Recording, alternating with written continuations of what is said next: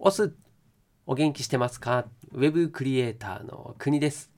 この番組は飲食店を脱サラしてスキルゼロ経験ゼロでウェブクリエイターのフリーランスとなった僕の日常や気づきを発信しながらあなたを元気にしちゃう、そんな番組です。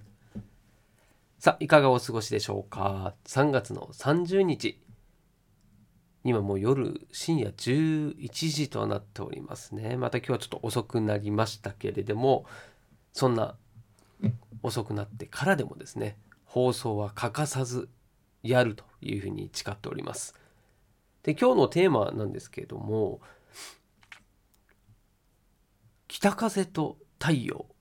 というお話、寓話ですね、はご存知でしょうか？まあ多分世界的にね知られているお話なので、どこかで聞いたことがあるんじゃないかなと思うんですけれども、まあ、これの話のね内容、まあ、ざっくり言うと北風さんと太陽さんがいて、でとある旅人さんの服をね、コートかな、あれはコートを脱がそうとするんですよね。でどっちが脱がせられるか、ちょっと勝負しようぜって言って、そして北風はもうね自分のこの風を使ってですね、もうビュービュービュービュー、それでコートをね吹っ飛ばそうと試みるわけなんですけれども、まあ逆にね旅人さんはこう飛ばされまいということで、コートをねギュッと掴んでですね、まあ、抵抗するわけですよね。で一方の太陽君はどうしたかというと、太陽ですからあったかくしてですね、それで暑くなったからコートを脱ごうと、脱ぎたくなるってことですよね。それによってコートを脱いで勝者は太陽くんという話になるっていうような感じだったと は, だはずですね、まあ、僕もね昔読んだだけなので。でその話の中からですね、まあ、いろんな教訓があるよねっていう話は、まあ、い, いずれいずれじゃないないろいろ聞いている話だと思うんですよね、うん、まあ力ずくでね自分がその人を動かそうとしても、それは相手にね逆に拒否されたり離れていかれたりってするよと、まあ、そうではなくてね、人を動かすのは相手にそうしたいと思わせるべきだよねっていうような、まあ、そんな教訓だったりしますよね。はい。で今日は、まあ、その話を前提としてですね、このマーケティング、まあ、これマーケティングって難しいですよね。うん、その何が正解っていうのが、まあ、基本的にどこにもないんですよね。うん、こう考え方、概念というか、まあ、それだけが存在しているような感じなので、だ僕がねここで何かそのマーケティングについてこう皆さんに、あなたに教えることはできません。はい、できないんですけれども、まあ、このね北風と太陽からですね学べること、そういったものを、まあ、自分なりの解釈というか考えをちょっとお話できたらなというふうに思っております。はい、というのもですね、なんでこんな話をですね急にするのと、うん、ちょっと今までのね話からも全然関係ないじゃんって思うんですけども、まあ、ちょっとつながりというか、えー、今までの流れからですね、うん、来た話ですよというところは、えー、最近ですねこうタイミーという、もう最近よく言ってる話なんですけれども、この隙間バイトをしているわけなんです。でその、えー、タイミーをしている中で、実を言うとこの話をふと思い出したんですよ。はい、でこの北風と太陽の話もね、どっから来たかっていうと、えーまあ、とある本を以前読んだ時にね、まあ、その中のエピソードの一つで出てたんですよ。でそれをねなんかねたまたま思った時に、ふとその話がなんて思い出されたというんですかね。はい、確かねえっとね藁を旅に、うん、なんだっけ、藁、藁を持って旅に出ようみたいな、そんな本だったと思うんですけどそういう話ありますよね。まあ、まさにそれですよね。はい、でその話から、えー、まあこのね話につながったので、うん、まあそのマーケティングのこと全般というのもそうだし、うん、そうだな、プレゼンとかですかね、うん、あと面接とかですかね、まあ、そういったものにも通じてくるような話になりますので、まあ、何かの参考になると思いますので、最後までお付き合いください。では行ってまいりましょう。はい、前段が長いですよね。はい、で、とまあ、タイミーで働いていてなんでこんな話になったのかというところからちょっとお話ししますが、と僕ね、飲食店関係の仕事、隙間バイトしてるんですね。最近何回、うんとね、6, 6店舗ぐらい、はい、もうやりました。結構な、ね、数ですよね。今日もやってきました。で、今日は、えー、昼間ですね、ランチの時間帯に、えーっとですね、札幌時計台のビル、はい、そこにあるお店で働いてきました。うん、まあね、あの一夜干しのお魚をメインとして売っているお店でね、いやもうお店の店員じゃなくてね、もうお客さんとして食べに行きたかったっていうぐらいですね、美味しそうなものをいっぱい提供してる、まあ、そんなお店で働いたんですけれども、まあ別にそのね、お店自体はどうこうという話ではなくて、こういろんなお店を経験していく中で、こう自分でちょっと感じたことがあって、でそれっていうのがですね、その自分がもし誰かを雇う、そのタイミーで働いてもらうっていう立場になった時に、自分だったら何するかなとか、どうやってこう接するかなとか、タイミーをどう使うかなっていうふうにちょっと考えたんですよ。でそこからですね、この北風の話になったんですけれども、なんでちょっとこの話を最後にしようと思うんですけども、タイミーのね、この話をね、僕の、えー、僕だったらどうするのかなっていうですね、その結論は、えー、最後に話そうと思うんですけど、で、まあ、そこからね、その北風の話だったりっていうのになり、で改めてね思い出したんです。でそれはその例えばこうプレゼンね、プレゼンテーションしますよ、誰かに、えー、自分の商品を紹介しますとかね、でそうその自分のプロジェクトをね、はいえー、こんなプロジェクトですっていうのを、えーまあ、クライアントさんとかね、取引先に、えー、何か説明しますなんていうのがありますよね。でその時に結構やってしまいがちなのが、そのプレゼンテーションのやり方、そこに力を入れすぎてしまうっていう、こう結構な確率でそれやっちゃうんですよね。もうゴリゴリのですね、こう資料を作ったりとかね、うん、あとはその話の練習をいっぱいしたりとか、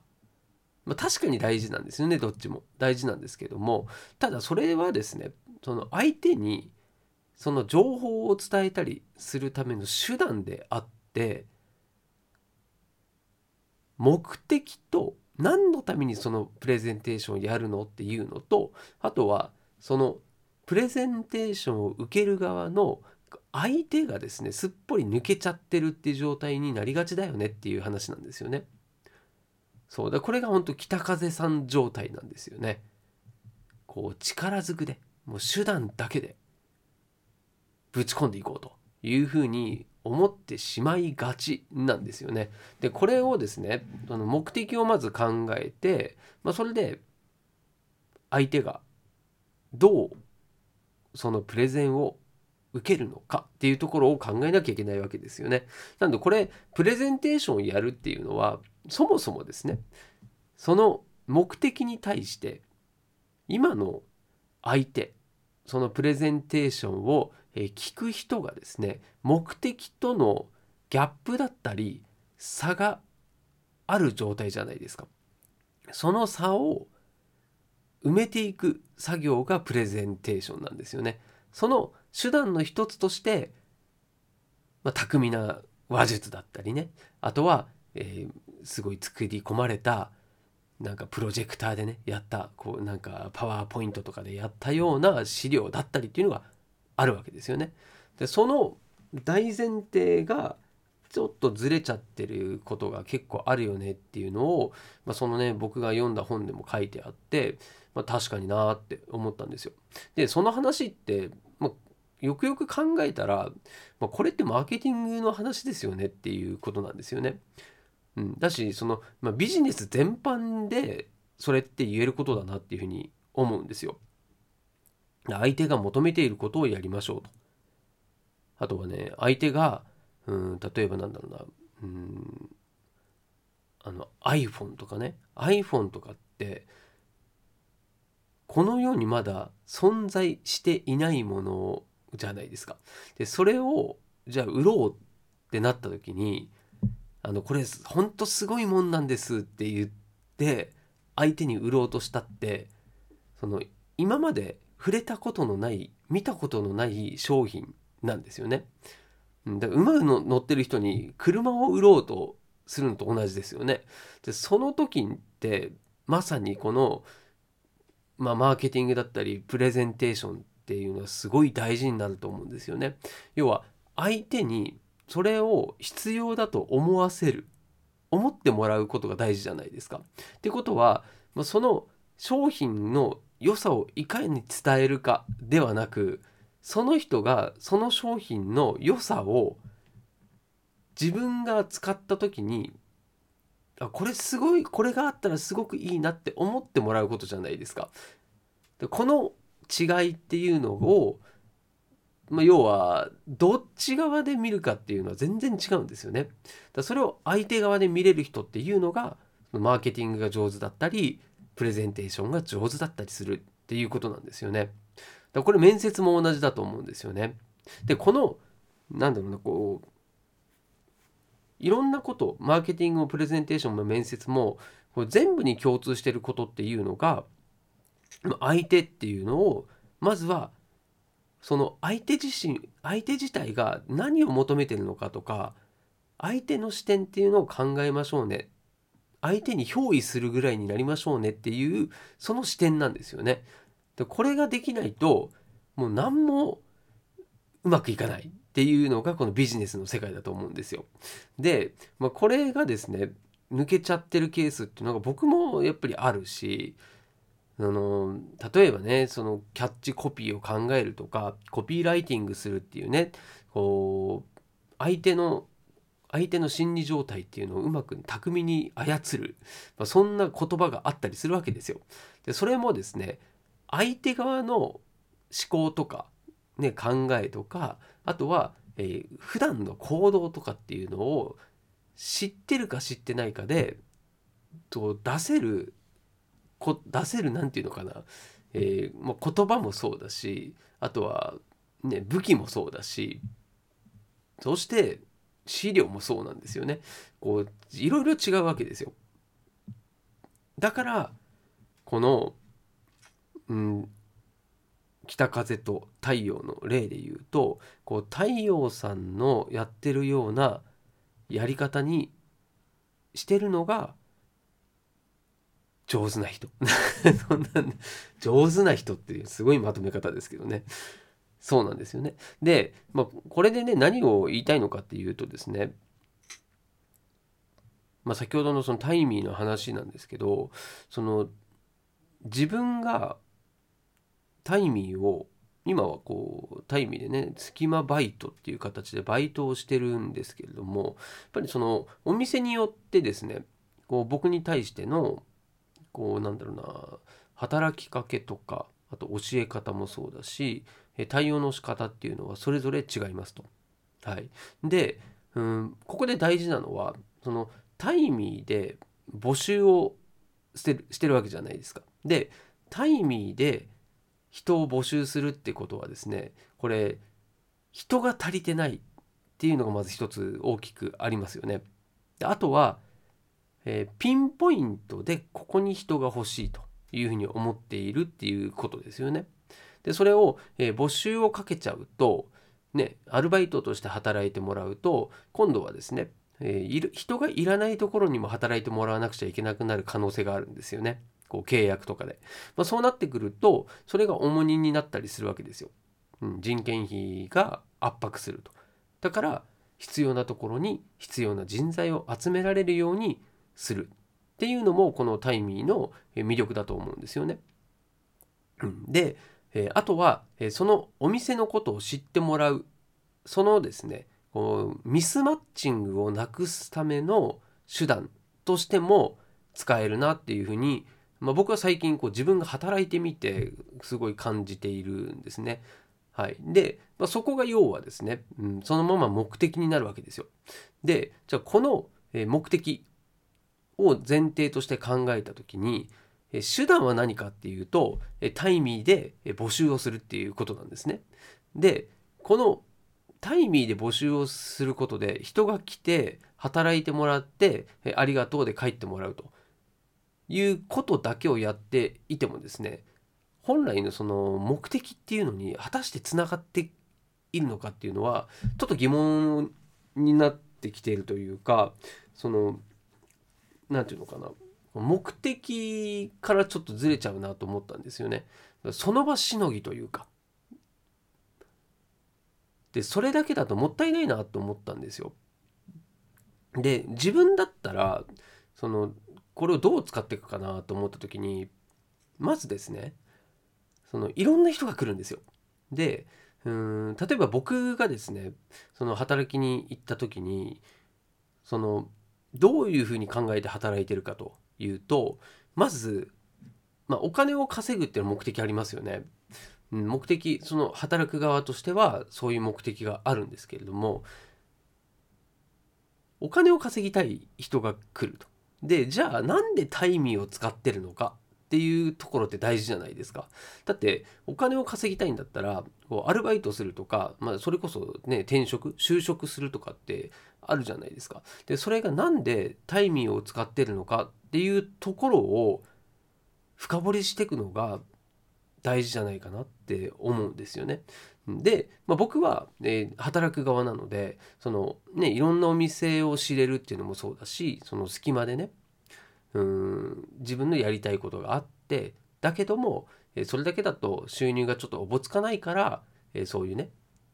こう自分の好きな時間に仕事ができるっていうのはいいなと思ってやってるわけですね。はい、でじゃあそのバイトをやってもらう雇う側の人間からするとどうしてもらいたいかっていうと、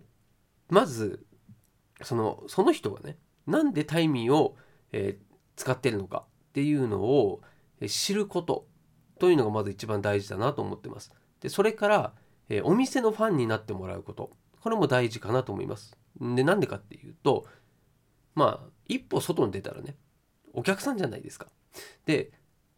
仮にもですね、こう自分の店に働きに来てくれているっていう人なんで、もう通常のお客さんよりも深いんですよね。で、そういう方っていうのはうまく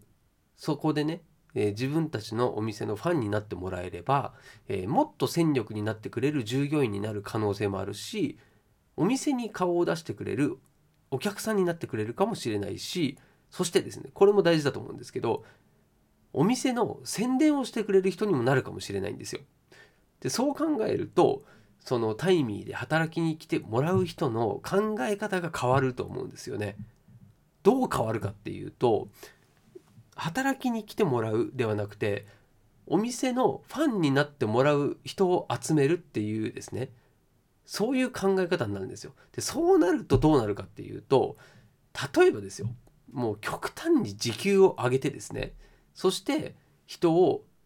がいろんな人が来るようにしてしまうとかね。ただここで注意点は、えー、お金目当ての人がいっぱい来てしまう可能性もあるとかね。そう、そういうまあ考えなきゃいけないこともあるんですけども、その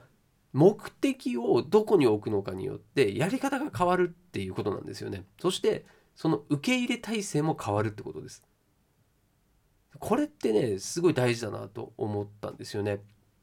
で、まあ、まあ自分だったらそういうふうに考えるかなと思ったんですね。実際やってみてね。で、じゃあ自分がそのタイミーで働いてもらう側としたら、まずその働きに来てくれている人のとのこのコミュニケーションをめちゃめちゃ大事にするし、あえてね、人がいる揃ってる時に来てもらったりするんじゃないかなってちょっと思いましたね。もしね、目的が違うんであればね。うん、だそれがその穴埋めだけで隙間だ、この時間だけ来てほしいからとかっていうですね、そのその場しのぎのスタイルだと、僕は